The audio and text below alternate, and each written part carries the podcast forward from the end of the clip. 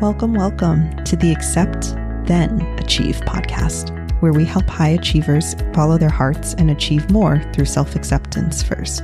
I'm your host, Dr. Toni, MD, cartoonist, and nomad. I was a model Asian child, an Ivy League doctor until age 30, but in 2018, I quit to pursue my true passions for art, teaching, and traveling the world, despite furious backlash, disappointment, and outcasting from my Asian immigrant family. Tiger parenting and other high pressure cultures demand that we conform and achieve in order to finally feel worthy, good enough, and acceptable. But they have it backwards. Achieving through pushing and shaming ourselves wrecks our mental health and can only get us so far. We may end up feeling burnt out or empty because those goals weren't truly meaningful to us, even though we did all the right things. There's a kinder, wiser, and more effective way to live and achieve. This show will help you discover who you truly are apart from others' expectations and create an authentic and joyful life of natural excelling from your fullest expression. Who you are is more than okay and more than enough. You belong unconditionally. And you can actually achieve more if you accept first. Let's dive in. Hello there. Welcome back to another episode of Accept, Then Achieve. Today, on episode two, we're going to build on the questions you answered in episode one and figure out where your answers about success, your life goals, and being acceptable came from. Were they really from you, or did somebody else influence or program them into you? Where did these success metrics come from anyway? They're pretty arbitrary when we take a closer look at them. We were all kids once, very, very easily influenced because we had to absorb everything we could to learn and grow up. You know how kids are like a sponge for foreign languages, but past a certain age, it's really hard to learn a new one? That's how malleable and open we are to everything when we're young, even to unconscious messages which were implied or taught by role models. Do what I say, but not what I do. But you know how it is. We usually end up paying attention to what they do more than what they say. Our parents are often our first and strongest role models, and later on, our classmates, friends, teachers, TV, magazines, social media, and everyone else around us, too. Fun fact what your mom ate while pregnant with you actually affects your taste buds and food preferences, too, studies have found. So, a lot happens before you're even born. Both nature and nurture matter genetics, and your environment. Actually, a famous Hungarian psychologist, Laszlo Polgar, ran an experiment to see if he could train or groom his three children all into chess prodigies, even though he and his wife were just average players and people. And he succeeded. It's crazy how influenceable we are in our young ages and how much we can absorb, especially with encouragement and reinforcement we were all raised by imperfect humans. So, of course, we're going to absorb some unhealthy ideas along with the good ones. Whether we like it or not, we were all influenced by our surroundings. There's no way we could have avoided it. Even if you grew up in total isolation, in a bubble with nobody else to interact with, you're still absorbing some message, perhaps that the world is dangerous or lonely, or that you're unlovable or unworthy of love and attention and care. In fact, studies have found that babies fail to survive if they aren't touched enough or given enough social interaction, even if they were given all of the food and nutrients that they needed physically. Human touch is absolutely vital, and so is human love. There are a couple other studies too, like about the monkeys preferring a softer cloth mother that they could touch and hold on to versus a mother without that soft component but had food. So there's a lot out there. Um, and it really truly breaks my heart that so many people don't grow up with the love or emotional nurturing they deserve. Even if this nutritional deficiency is not visible on a blood test, it shows up in many other ways as invisible scars. And I'm not talking only about cases of outright abuse or harm but even just simply emotional neglect. Please go check out Dr. Jonice Webb's, she's a psychologist, symptoms questionnaire in the show notes links. to see if you've experienced childhood emotional neglect or CEN. If you are a high achiever or overachiever, always striving to prove yourself because you don't feel like you're enough, you may have experienced this. Even if you remember your childhood as mostly happy, neglect is much, much more about what you didn't get as opposed to what you did get. And that's much harder to remember or pinpoint. And most of us don't know what we were missing until we see the devastating effects it has on us in adulthood, such as chronic feelings of emptiness, restlessness, discontent, feeling out of place, this unbelonging feeling, low self esteem, low self worth, inability to make decisions or know what we want, need, feel, or prefer, and many other symptoms. Not getting what you needed to develop into a thriving, fully functional, and healthy adult is just as important as how you were treated or what happened to you. Some of us were treated harshly, cruelly, or unfairly, physically, verbally, or emotionally, but childhood emotional neglect is a subtle and often overlooked issue. I'm glad it's now getting more attention. For me, coming from a strict Asian tiger parenting culture and family, I know my parents had the best of intentions, but the way they treated me ended up having some harmful effects on my mental health, self esteem, and self image. Calling me constantly stupid, fat, lazy, and rarely complimenting or praising me made me feel like I was all those things and never good enough, lovable, or worthy enough to deserve good things. From their perspective, they think praise makes children's heads big and they'll just become complacent, satisfied, and lazy and won't try to be better anymore if they already feel like they're good enough. But for me, being told so many times I was these things reinforced that they were true. And every time they were said out loud, it felt more and more true. And I noticed I started talking to myself that way too, being really, really hard on myself, since my inner critic's voice came directly from what I was used to hearing and heard most often. An experiment done by David Bredehoft found that we are impacted by words greatly, or at least our bodies are, even just on a subconscious level. When he asked participants to hold up their arm in resistance to being pushed down, the arm couldn't actually do it after saying out loud, I am a weak and worthless person 10 times. So crazy, right? It sure isn't true that sticks and stones may break my bones, but words can never hurt me. And this is why affirmations, ones that our body and subconscious actually really can believe, can work as part of our healing process, even though they can seem hokey, cheesy, unbelievable, or too simple of a method.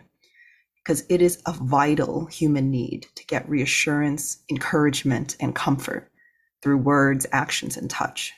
It doesn't make us too weak or needy at all. My parents' harsh methods fell under the umbrella of the authoritarian parenting style, which is very hierarchical. Parents know best, so children were expected to obey them without question, because they were older and wiser. And if you talked back or rebelled, you were dismissed, invalidated, or harshly punished, or worse. I know that's probably how they were raised by their parents, and the cycle just passes down, unfortunately, because they didn't know better they didn't know any other way to parent. It may have been less hassle too to beat or threaten your kids into obedience rather than deal with conflicts and negotiations and open conversations.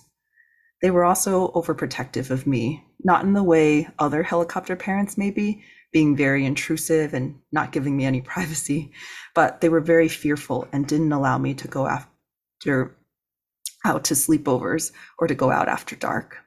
I know it came from worry and the best of intentions, wanting to keep me safe, because they loved me so much and thought the world was a dangerous place, as it had been for them in their childhoods, growing up in the poverty, chaos, and violence of China's Cultural Revolution. They were also very strict with grades and high expectations. I remember getting such an earful, being shamed, blamed, and called stupid so much when I got my first bad grade on a pop quiz that I swore to never let that happen again. From then on, I studied as much as I could, anxiously over preparing for everything.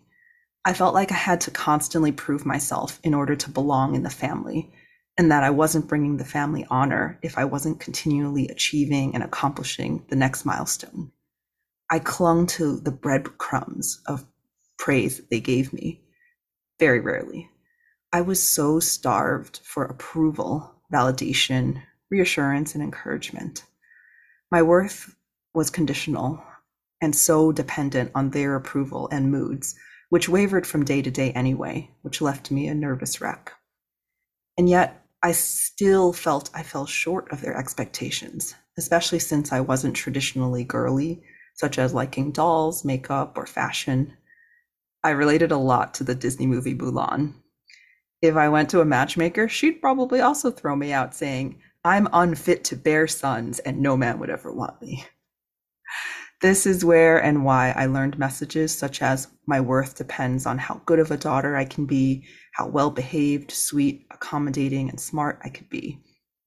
This is the way to live, right? Being tight knit and enmeshed with your family, and of course, taking care of them when they're older, all to show gratitude for them birthing and raising you and sacrificing so much for you. It wasn't until I stepped out of this bubble to learn about other cultures and other people's experiences that I learned this wasn't a hard truth or a hard and fast rule. One friend pointed out, Your parents chose to have you. You had no choice in the matter, so why do you owe them your entire life? Some cultures even think that parents owe their children more, they chose to have them and take on this responsibility of caring for, guiding, and nurturing a new human into blossoming into who they were meant to be, or at least supporting what they want them to be, or what they want to be, excuse me, what the children want to be, not trying to force them to become what the parents want them to be, as if they were merely an arm or leg or extension of themselves, created to reflect well on them and to be their trophy to show off or to fulfill the dreams that they never dared to go for or couldn't reach? Why is it not their responsibility to take care of themselves? Don't you have enough on your plate to take care of yourself and your own children too?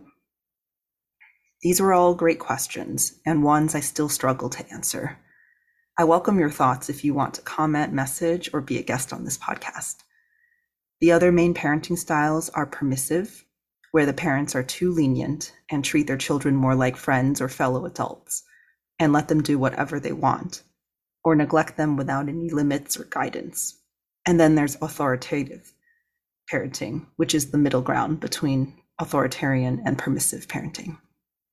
And permissive parenting doesn't end up leading to good outcomes for children either. Without guidance and learning some limitations in self control, they may have difficulty regulating themselves or become spoiled, entitled, or treat others poorly, or suffer from the neglect and lack of con- concern or care for them. It's hard to say which end of the extreme is better or worse. However, studies have found that the best is the middle approach, imposing some discipline and restrictions, but providing this guidance in a loving, nurturing way and giving kids some freedom to make their own decisions ideally in a gradual way as they get older, increasing responsibilities in a way that is manageable for them. This requires attunement to the child, though, knowing them deeply and what works for them, a sort of sensitivity that some parents lack, especially if they never learn to be sensitive to their own internal world and emotions. We can only do as much as we've learned to do for ourselves, and we do things the way we saw our parents and role models do. Also, praise, encouragement, and positive reinforcement are vital to healthy development, something that is not practiced in many cultures, such as my own. Criticism was aplenty of what I was still missing or lacking or not doing well enough, but rarely was I told, Good job, or I'm proud of you. My straight A's were glanced at and nodded off, as if they were expected and no big deal. For me, it only made me work harder to try to get some recognition.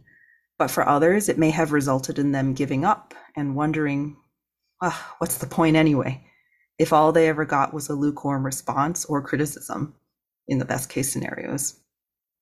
The DSM, which is the Diagnostic and Statistical Manual of Mental Disorders, now recognizes chronic or complex post traumatic stress disorder, or PTSD, as an official diagnosis which I'm so glad for, um, which it often comes from just not one traumatic incident, but years of being treated a certain way, often in childhood where children were powerless to change their circumstances, or they did not know better, or chose to stay anyway because they were so attached to their caregivers that the thought of changing to unknown ones was even more terrifying than staying in an awful situation. This is not to say that all strict parenting is abusive. There's a wide range, and it's full of complexities and nuances. And all this isn't to blame parents either. With some exceptions, I truly believe that every parent loves their child and tries their best for them in their own way, to the best of their knowledge and capacities. Some struggle with their own demons, mental health issues, addictions, poverty, job instability, or other issues. Or perhaps they have too many people to care for, so it's very hard for them to do justice to everyone. Nobody had a perfect or ideal childhood. Back to the topic of programming. Our families are definitely one place we learn spoken and unspoken rules about the world, what the meaning of life is, and often the importance of fitting in, what is normal and acceptable or unacceptable. We also learn from our peers, friends, classmates, teachers, strangers, and the media. We're constantly bombarded by messages of what life should be like. Now that um, how we should be, look, think, dress, act, or do. Most kids are pretty happy with themselves and their bodies until they learn to compare themselves to others and an impossible ideal standard, which only a small fraction ever actually meet, about 10%. What you see in magazines and TV are often fake. They're photoshopped, airbrushed, altered, or taken at certain flattering angles only. They don't show the whole picture. One study found that by age 13, 53% of American girls reported that they're unhappy with their bodies. This grows to 78% by the time the girls turn 17. That's heartbreaking. This is so crazy because the ideal body is so different depending on the culture. Some value more curvy bodies, some more slender, some pale, and some more tanned. The very fact that there's such variation should tell us that there is no one right way to live or one right standard. There is so much comparison, made worse especially by social media, which sets unrealistically high expectations. It shows only the highlights of someone's life and never actually represents their entire life it makes us feel worse about our lives and where we're at because it's impossible. It's not a fair comparison at all to compare someone's cherry picked beautiful flowers from their garden to our entire garden with its whole range of flowers and fruits and plants and weeds. Because they're not showing us their weeds, which makes us feel bad for having ours. Increased screen time, advances in technology and texting, and the COVID 19 pandemic have left people more lonely, isolated, and dissatisfied than ever before. And as a result, we tend to be even harder on ourselves and even more vulnerable to this automatic comparison game.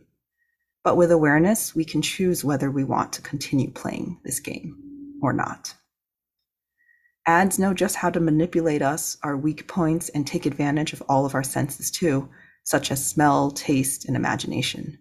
Did you know that even if we aren't aware of it, we're still being influenced?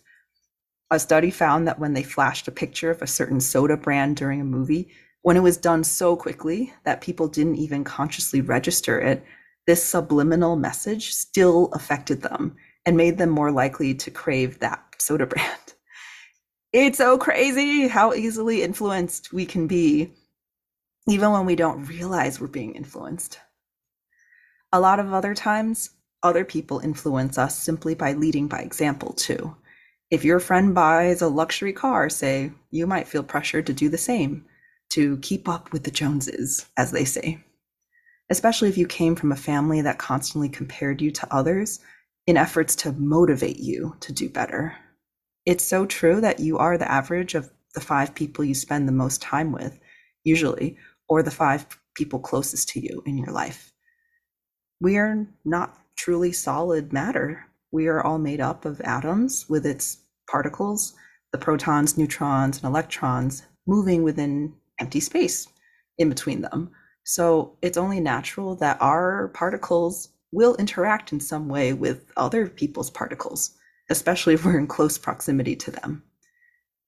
By the way, I grew up an atheist and was a hard scientist requiring proof for everything. And now I'm more spiritual, but I think this concept applies no matter where you are on the spectrum of spirituality. Anyway, this is why so many of us follow the usual life path that is prescribed for you, with variations based on your particular culture, religion, country, and surroundings, and your family too. I can only speak of my own experiences growing up Chinese American, but I would love to hear your stories and perspectives too. So, the usual typical American dream is the house with the white picket fence, two cars, and two kids. Many cultures equate success directly with money too. Some have even turned what should be completely optional choices into necessary life milestones or status symbols, such as getting married or having kids. The Chinese dream is pretty similar.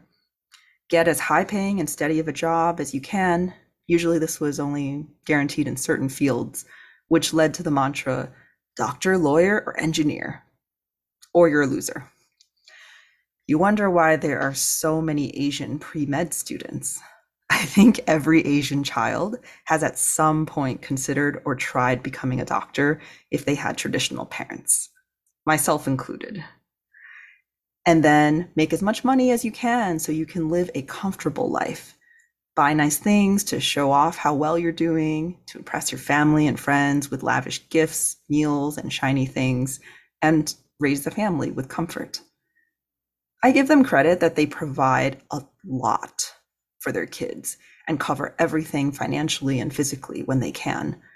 They highly value education and are willing to spend on even higher graduate degrees for their kids, even the crazy expensive Ivy League schools. They really try to give their kids every opportunity that they can for them to lead hopefully better lives than their parents, especially if they were immigrants to a supposedly better country. They often also make sure their kids are well fed, like really well fed, cooking every meal and always stocked with snacks at home, at least in my household. They show their love through more practical ways, such as feeding you, buying you clothes or necessary items, keeping a roof over your head and the lights on, through fr- frugality and hard work, working longer hours for more pay or to advance higher up in the chain. These are all really admirable qualities of my culture that I am proud of. I just wish that we could also incorporate meeting our emotional needs and mental health too. As a young child, I was given more grace and comfort for when I messed up or had big emotions.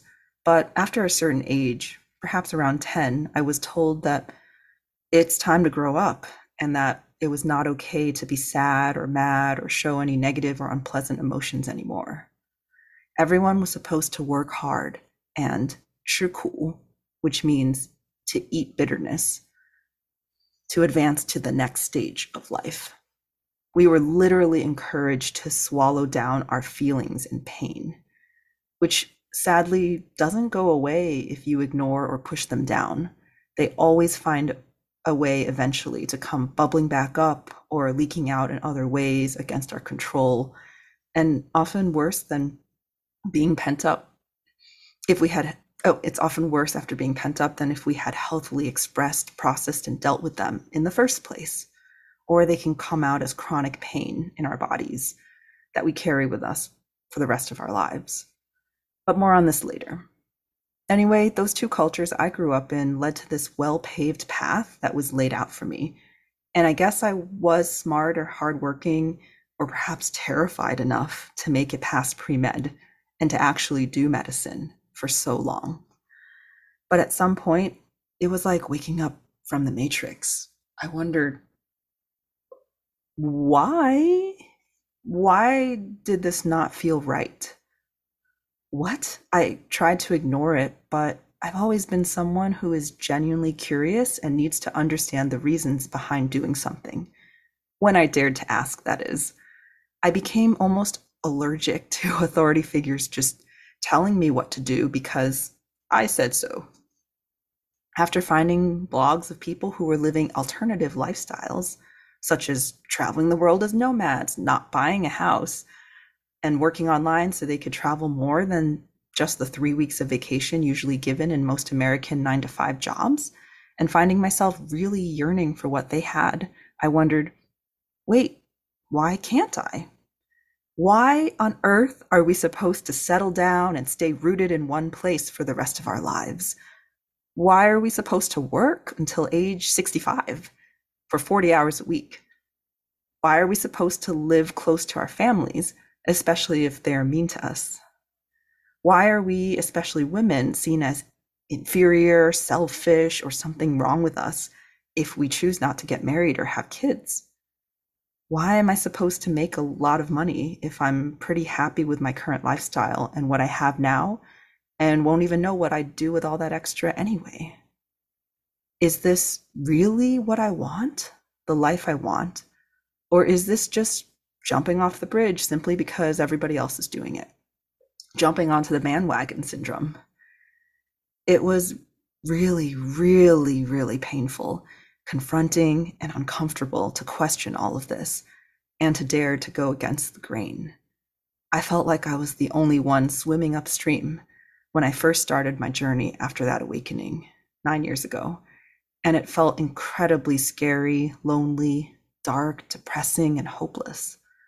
I felt even more that there's got to be something wrong with me. Maybe I've lost it I'm officially cray now after so many hours of sleep deprivation, 24 hour shifts, overworking, and being yelled at by both my bosses and my higher ups and my parents. Even now, five years of living my authentic path after four years of preparing for it is still hard on me sometimes. I get discouraged and so tired of being a black sheep, an outcast, a misfit with my family, and sometimes just want to give it up and go back to a more normal and acceptable path. But having already lived it, lived both ways and been miserable, I now know both evils.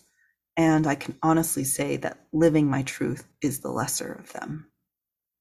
At least now I can live with myself at the end of the day.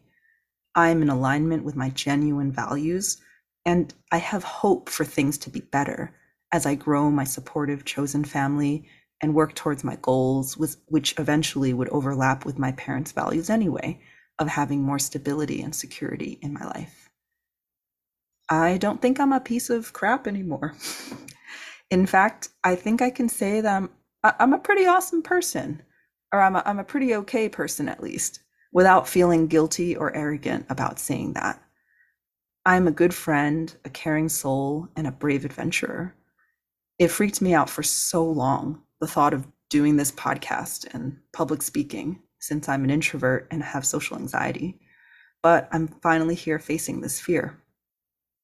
I have so much more self worth now.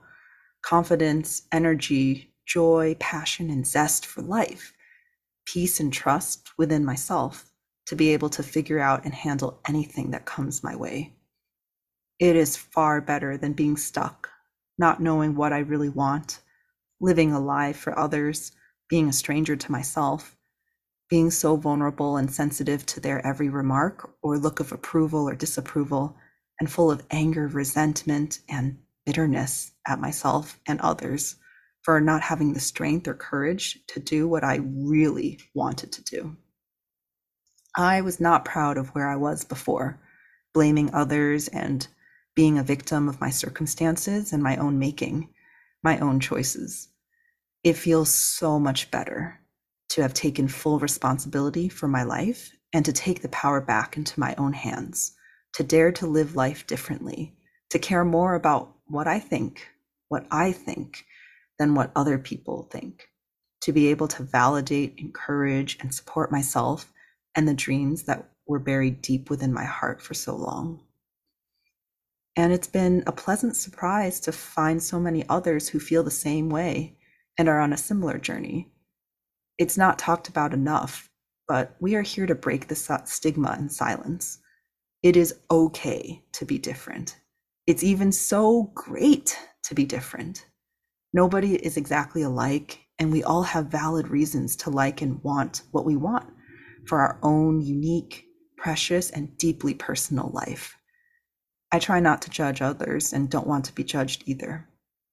I really believe in the live and let live philosophy. Now, I'm not saying don't give a hoot about what anyone else thinks or never consider anybody else. It's hard not to, and we were wired to be social, to be safe, to belong, and to care about others. I'm just saying to consider yourself too, to find a balance that ideally creates a win win scenario for everyone. And if not, then one that is a middle ground somewhere, as long as it doesn't harm anyone, yourself included. If you continue sacrificing your true self, living a life that is not yours, living a life according to everyone else's standards and expectations, you soon won't have any more of yourself to give or live. There's a quote by Raymond Hull that says, He who trims himself to suit everyone else will soon whittle himself away. Oof, that hits. You may become a walking shell of a person, living the life of a zombie on autopilot, numb, aching for true or full expression, never allowing yourself to experience true joy, bliss, passion, or belonging. If you have to change or contort yourself to belong to a group, that is not true belonging, and that is not sustainable. It becomes exhausting to hide who you really are. But if you can fully be yourself, know that you are worthy and acceptable already, just as you are, however you are, and you find people who can see, know, and celebrate your true you, well, that sense of peace and belonging is on a whole nother level. Even if it's painful to break away and go against what you've always known and whom you always belong to, I promise you that you can and will be able to find belonging again, and even a deeper, richer, and truer sense of belonging. Once you find that within you and accept yourself fully, then you can go on to achieve things that only you can do for this world, or just for your loved ones, or community, or even just for yourself. I loved Brene Brown's quote True belonging is believing in and belonging to yourself so deeply that you can share your most authentic self with the world and find sacredness in both being a part of something and standing alone in the wilderness. True belonging doesn't require you to change who you are, it requires you to be who you truly are. Ah. And if you never dare to find or show who you truly are, you never can truly belong. If there's anything I hope for you to take away from this episode, it's that you deeply matter and your genuine beliefs, desires, and opinions are all valid. You count, even if it's only you you are prioritizing or considering in this moment. It is not selfish at all. Because when you deeply settle into belonging to yourself, you will create unbelievable ripple effects for other people, whether directly or indirectly. You will have so much more to give, and you can inspire even strangers with how truthfully you dare to live. We humans also have a natural drive to contribute to others or to something larger than ourselves, and you naturally will once you find your groove, your unique song and voice. Don't worry, it's not selfish to take care of you. I hope you'll use these prompts to question your past programming and influences, explore every area of your life, get to know them and yourself deeply and clearly so you can reach an even greater level of belonging in your life. Number one, what was your upbringing like? What cultural, religious, or other influences did you have? What are you happy and proud of? And what did you wish was different? And what style of parenting would you say best fit your caregivers? Number two, where did all of your metrics and goals from episode one come from? Are these desires and metrics genuinely yours or others? Number three, if you were the only human on earth, would this still be true? Or if you were king or queen of the world, or God, or leader, and had total free reign and could create a world or system, what would you set as the metrics for what would be a good life or successful life? Or another way of thinking about this, how would you live your life if no one ever knew about it or no one could ever find out about it? What would you do or not do? And number four, just a one to ponder on, why do you think it's better to be in the majority? Any reason other than social ostracization or the pain and loneliness of being different? Being judged, shamed, picked on, yelled at, criticized? Do you think more people doing it automatically means that it's better? If so, why? In summary, we all got our current beliefs, rules, worldviews, and goals from somewhere. None of us are immune to outside input because humans were wired to be social and tribal creatures, and it brings us comfort to do things other people are doing, to see others lead and go first to show that that path is safe.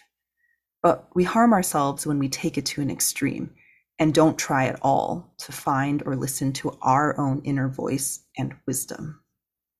And in this day and age, we don't have to limit ourselves to living like those closest to us or in our immediate surroundings. We can find role models for whatever kind of life we want to live with the power of the internet. So I want you to take your goals through this test. Check out where they came from, what your reasons were for choosing them, and see if you genuinely still like your reasons.